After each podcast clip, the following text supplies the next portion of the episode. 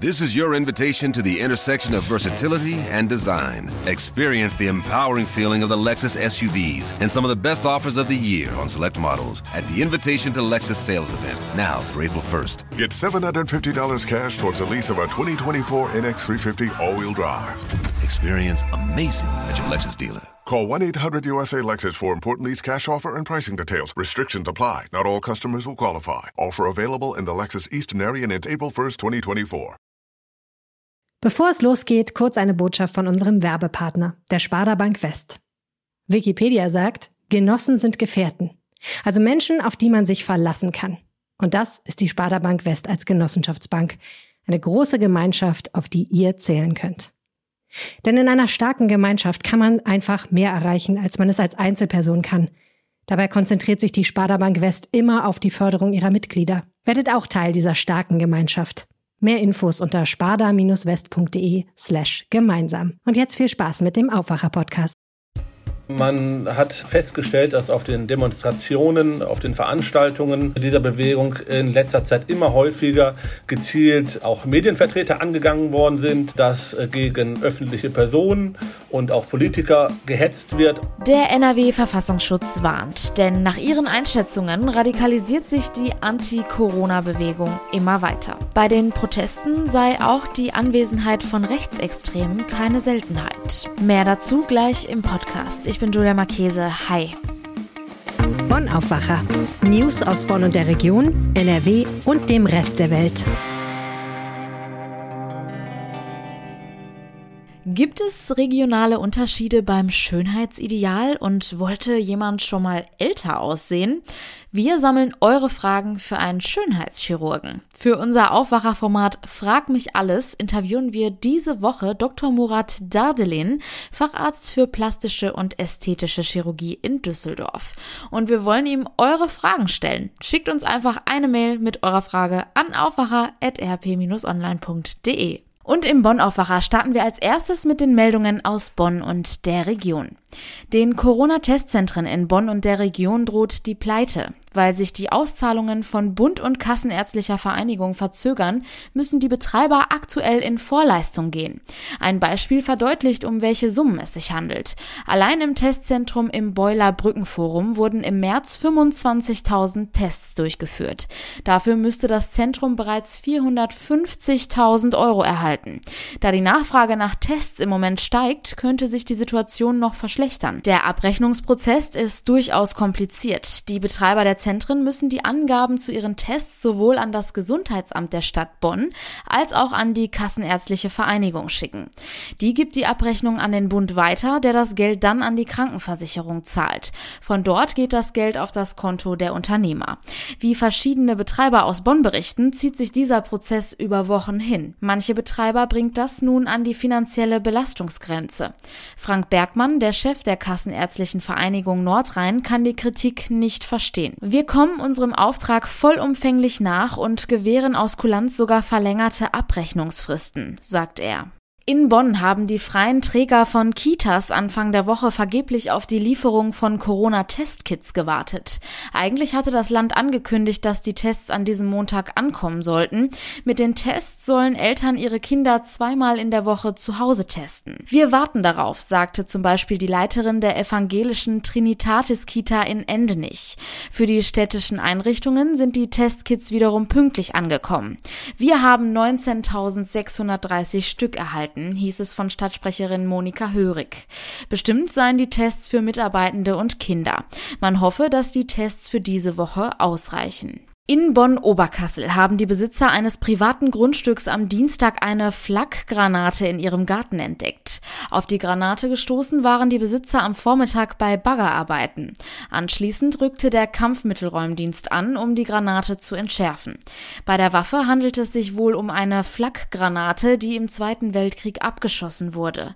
Sie besaß zwar keinen Zünder mehr, hätte aber nach Einschätzung der Fachleute jederzeit explodieren können. Nach der Entschärfung wurde das Grundstück in Oberkassel mit Metallsonden auf mögliche weitere Fundstücke untersucht. Dabei fanden die Experten Granatensplitter und Stacheldraht. Möglicherweise hatte sich zu Kriegszeiten eine Stellung auf dem Gelände befunden. Der Räumdienst empfahl den Grundstückbesitzern deshalb, sich Luftbildaufnahmen der Fläche anzuschauen. So könne eingeschätzt werden, ob sich weitere Munition auf dem Grundstück befinden könnte. Und wir kommen zu unserem Top-Thema. Querdenker. Wer im Duden schaut, der liest, dass das jemand ist, der unkonventionell und originell denkt. Seit Beginn der Corona-Pandemie werden Querdenker aber insbesondere mit der Ablehnung der Corona-Maßnahmen in Verbindung gebracht. Chefreporter Christian Schwertfeger hat über die Querdenker-Gruppierungen mit dem NRW-Verfassungsschutz gesprochen. Hi Christian. Hi, grüß dich. Es gab ja in der Vergangenheit immer wieder Querdenker-Demos in NRW. Wer nimmt denn an solchen Demos teil? Ja, das ist eine gute Frage. Das sind unheimlich viele verschiedene Gruppen. Das fängt an von den sogenannten Corona-Leugnern, aber auch von Leuten, die Corona nicht leugnen, die nur die Maßnahmen, die Schutzmaßnahmen des Staates ableh ablehnen gegen Corona. Darunter sind auch, ich sage mal in Anführungsstrichen, ganz äh, normale Menschen. Unternehmer sind auch darunter teilweise Esoteriker, aber auch Leute, die die Allgemeinmedizin ablehnen und laut Verfassungsschutz auch äh, sehr viele Rechtsextreme. Bis zu zehn Prozent wird deren Anteil an dieser Szene mittlerweile ausmachen. Die Teilnehmer solcher Demos kommen also aus dem bürgerlichen Spektrum, aber an den Demos nehmen zum Beispiel auch Impfgegner teil. Das heißt, es ist eine sehr heterogene, also unterschiedliche Gruppe. Absolut. Jetzt gibt es aber nicht nur solche Querdenker-Demos, sondern auch sogenannte Corona-Rebellen. Vor ein paar Wochen war zum Beispiel auch ein Vorfall in den Schlagzeilen. Da hatte ein Düsseldorfer DRK-Mitarbeiter über den Lautsprecher eines Rettungswagens Corona-Rebellen als Spinner bezeichnet. Inwiefern unterscheiden sich denn diese Gruppierungen? Also zum Beispiel Querdenker und Corona-Rebellen? Also ich würde die gar nicht so großartig unterscheiden. Das ist vielleicht im Namen her, ne?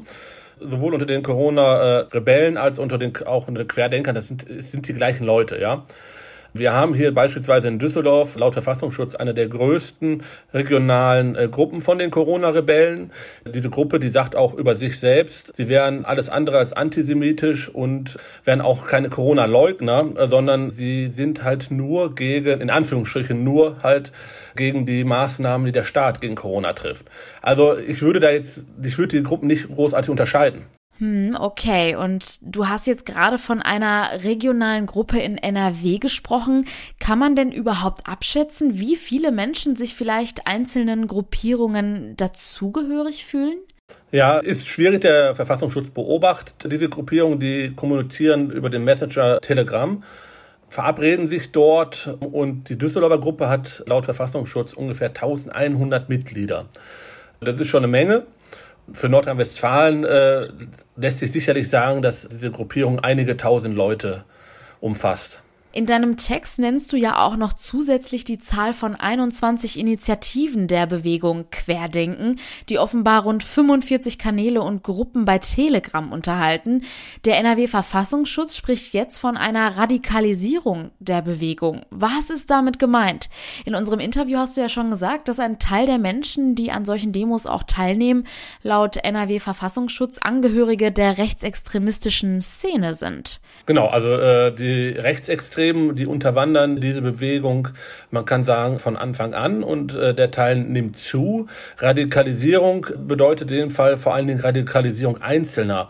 Also man hat festgestellt, dass auf den Demonstrationen, auf den Veranstaltungen dieser Bewegung in letzter Zeit immer häufiger gezielt auch Medienvertreter angegangen worden sind, dass äh, gegen öffentliche Personen und auch Politiker gehetzt wird, auch im Internet, auf den Veranstaltungen. Und das fasst der Verfassungsschutz doch als Radikalisierung zusammen. Was hat diese Einschätzung vom Verfassungsschutz denn für Konsequenzen? Weil du sagtest es, Teilnehmer sind ja eben nicht nur Rechtsextremisten, sondern eben auch einfache Menschen, die gegen die Corona-Maßnahmen protestieren. Ja, das ist halt das große Problem.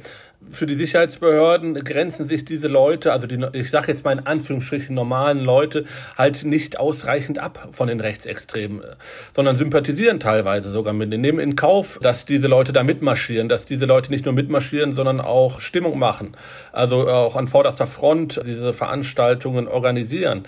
Und der Verfassungsschutz, der beobachtet die Szene weiterhin. Das ist sicherlich eine Konsequenz und die können sicherlich nicht unbeobachtet mehr irgendwelche Aktionen planen. Man erinnert sich, vor, im vergangenen Jahr gab es in Berlin den großen Zwischenfall am Reichstag und so etwas wird es wahrscheinlich nicht mehr geben, weil der Verfassungsschutz doch deutlich genauer hinschaut seitdem. Einschätzungen des NRW-Verfassungsschutz zu Querdenkern und Corona-Rebellen hat Chefreporter Christian Schwertweger recherchiert. Herzlichen Dank. Ich danke dir. Und in Mönchengladbach ist diese Woche eine Grünpolitikerin von ihren Ämtern zurückgetreten. Mona Aranea hatte in Mönchengladbach im Stadtbezirk Ost ein Amt als Vizebezirksvorsteherin. Die Politikerin war in der Vergangenheit bei Demonstrationen und Kundgebungen gegen die Corona-Schutzmaßnahmen aufgetreten. Mein Kollege und RP-Redakteur Andreas Grun hat dazu recherchiert und geschrieben, dass Mona Aranea in ihren Reden unter anderem Sympathien für die aus dem Ruder gelaufene Großkundgebung in Stuttgart am Oster Ostersonntag geäußert hatte und zum Beispiel der Bundesregierung andere Absichten als dem Infektionsschutz vorgeworfen hat. Den Artikel zu der Recherche, den verlinke ich euch in den Show Notes. Im Aufwacher sprechen wir ja eher selten über Fußball, aber gestern sorgte dort eine unerwartete Meldung für großes Aufsehen. Frankfurt-Coach Adi Hütter hat bei Borussia Mönchengladbach unterschrieben und löst damit den aktuellen Trainer Marco Rose ab. Warum dieser Trainerwechsel ein historischer ist und wie es nun für die Vereine weitergeht. Darüber spreche ich jetzt mit unserem Chefreporter Borussia, Yannick Sorgatz. Hallo. Hallo Julia. Warum ist denn dieser Trainerwechsel in der Bundesliga so historisch? Ja, yes, äh, wir kennen das alle, dass für Spieler viel Geld bezahlt wird. Äh, mitunter geht es dann mal auch in den dreistelligen Millionenbereich. Aber dass Ablösesummen für Trainer gezahlt werden, ist noch eher unüblich. Und wenn, sind es deutlich kleinere Summen, obwohl ja eigentlich Trainer ja oftmals die wichtigsten Figuren in so einem Verein sind. Jetzt ist es so, dass Borussia Mönchengladbach 7,5 Millionen Euro an Eintracht Frankfurt überweist. Ähm, das ist die höchste Summe, die je in der Bundesliga für einen Trainer bezahlt wurde. Und damit ist das Ganze historisch. Interessanterweise hält den Rekord einer, der momentan Trainer in Gladbach ist, nämlich Marco Rose. Der wechselt aber zu Borussia Dortmund. Dafür zahlt der BVB 5 Millionen Euro und ja, die werden also direkt reinvestiert in Frankfurts Adi Hütter. Was macht Adi Hütter als Trainer denn so besonders? Ähm, ja, Gladbachs Manager Max Eberl hat immer betont, dass er gar nicht den allerbesten Trainer sucht, sondern den, der am besten passt zu Borussia Mönchengladbach. Und das ist bei Adi Hütter auf jeden Fall gegeben, denn er ist, ähm, um mal ein bisschen kurz über seine Vita zu sprechen, 51 Jahre alt, kommt aus Österreich, hat äh, die Meisterschaft in Österreich gewonnen, in Bern, ist mit Eintracht Frankfurt ins Halbfinale der Europa League gekommen, ist aktuell Vierter in der Bundesliga mit Frankfurt und wird wahrscheinlich die Champions League erstmals erreichen mit der Eintracht. Also er hat Erfolge vorzuweisen, er ist erfahren und er verkörpert einen Stil, der zu Gladbach passt, den Gladbach gerne verkörpert. Ähm, es gibt da die sogenannte RB-Schule im Fußball. Da geht es um das äh, Red Bull-Imperium, das in Salzburg fußballerisch ja gegründet wurde. Wir alle kennen RB Leipzig und äh, Hütter ist da eben als Trainer groß geworden verkörpert also diese ja, Schule, die doch für einen sehr intensiven Fußball, auch offensiv ausgerichteten Fußball steht. Und ähm, interessanterweise kam sein Vorgänger in Gladbach, Marco Rose, der jetzt noch Trainer ist, ähm, auch aus Salzburg, wo Adi Hütter früher Trainer war und sogar Spieler. Ähm, deswegen führt Max Eberl das in Gladbach jetzt so ein bisschen fort, ähm, aber hat sich eben auch gegen andere Möglichkeiten entschieden, zum Beispiel einen ganz jungen Trainer zu nehmen, der was ganz anderes verkörpert, sondern jetzt eben einen, der für diesen Stil steht, aber eben auch für viel Erfahrung, womit er dann an andere Gladbach-Trainer anknüpft, wie Dieter Hecking, Lucien Favre, die es in den vergangenen Jahren gab, die eher zur Generation Ü50 zählen. Also ja, viel drin in diesem Paket. Viele Fans diskutieren gerade, ob der Zeitpunkt der Bekanntgabe der richtige war. Warum? Ja, man muss ein paar Wochen zurückgehen. Da hat es ein Interview gegeben mit Adi Hütter bei Sky, wo er nach seiner Zukunft gefragt wurde. Da war schon klar, Gladbach sucht einen Trainer. Und er hat gesagt, ich bleibe. Jetzt geht's ähm, viel um, um diese beiden Worte, an die er sich jetzt nicht gehalten hat. Ähm, seitdem hat sich aber in Frankfurt ein bisschen was verändert. Es ist klar, dass der langjährige Sportvorstand Freddy Bobic gehen wird. Der Sportdirektor Bruno Hübner wird aufhören. Also da bricht in Frankfurt quasi die gesamte Führungsetage weg und es ist auch unklar, welche Spieler nach dieser sehr guten Saison nächstes Jahr noch da sein werden. Ähm, also hat sich die Grundlage, auf der Adi Hütter damals sagte, ich bleibe, sicherlich geändert. Diese Tür, die sich da geöffnet hat, die hat Borussia Mönchengladbach in Person von Manager Max Eberl jetzt genutzt. Aber es gibt eben auch noch einen anderen Faktor, der dafür sorgt, dass dieser Zeitpunkt der Bekanntgabe zumindest speziell ist, denn beide Mannschaften spielen am Samstag gegeneinander. Gestern hat die Bundesregierung die Änderung des Infektionsschutzgesetzes auf den Weg gebracht und unsere Kolleginnen recherchieren und schreiben zum Beispiel auch über die belegten Intensivbetten in NRW. Parallel dazu hat man das Gefühl, dass sich Fußballer und die Bundesliga in so einer ganz anderen Blase bewegen. Gerade wenn man über so riesige Geldsummen spricht und andere Menschen zum Beispiel gerade gar nicht arbeiten können. Wie empfindest du das? Ähm, ja, wir kennen das ja jetzt schon seit einiger Zeit. Ich meine, die Bundesliga hat letztes Jahr dann ein paar Wochen wirklich pausiert. Dann ging es im Mai 2020 weiter und es war ja ein Riesending damals, dass irgendwie so ein Stück Normalität zurückkehrt. Aber wir wissen alle, dass es die noch nicht richtig gibt, weil einfach auch keine Zuschauer in den Stadien sind. Ich verstehe, dass diese Fragen immer gestellt werden und dass auch es Leute gibt, die mit dem Fußball vielleicht nicht so viel anfangen können, die äh, sagen, na, wie kann das sein, dass, dass es da einfach so weitergeht. Aber man muss zum einen sagen, dass der Fußball wirklich ein sehr gutes Konzept auch erarbeitet hat, das diesen Betrieb ermöglicht, seit einem Jahr unter diesen Voraussetzungen. Und ähm, ja, es vielleicht, klingt vielleicht ein bisschen salopp, aber ich habe manchmal das Gefühl, wenn man jetzt den Leuten in dieser Lage auch noch den Fußball wegnehme, dann äh, ja, bricht viel noch eine der wenigen Freizeitbeschäftigungen, die es ja gerade überhaupt gibt, weg. Und das kann der Fußball in normalen Zeiten auch leisten, dass er so für so ein bisschen Zerstreuung und Unterhaltung sorgt. Und ich finde, das, das tut er jetzt auch. Natürlich, es gibt viele Sachen, die es zu kritisieren gibt. Ähm, die aber jetzt auch nicht erst durch die Corona-Pandemie offensichtlich geworden sind, was es da für Auswüchse gibt. Ähm, unterm Strich, ja, finde ich einfach, dass ähm, der Fußball doch bei allem, was man kritisieren kann, auch in der Lage ist, den Leuten, Leuten viel zu geben. Deswegen freuen wir uns auch, dass äh, wir als Reporter, dass es weitergeht, dass der Ball rollt und ähm, ja, wir dann am Samstag über ein Bundesligaspiel berichten können. Hast du denn jetzt zum Schluss noch einen Tipp, wie das Spiel am Samstag ausgehen könnte?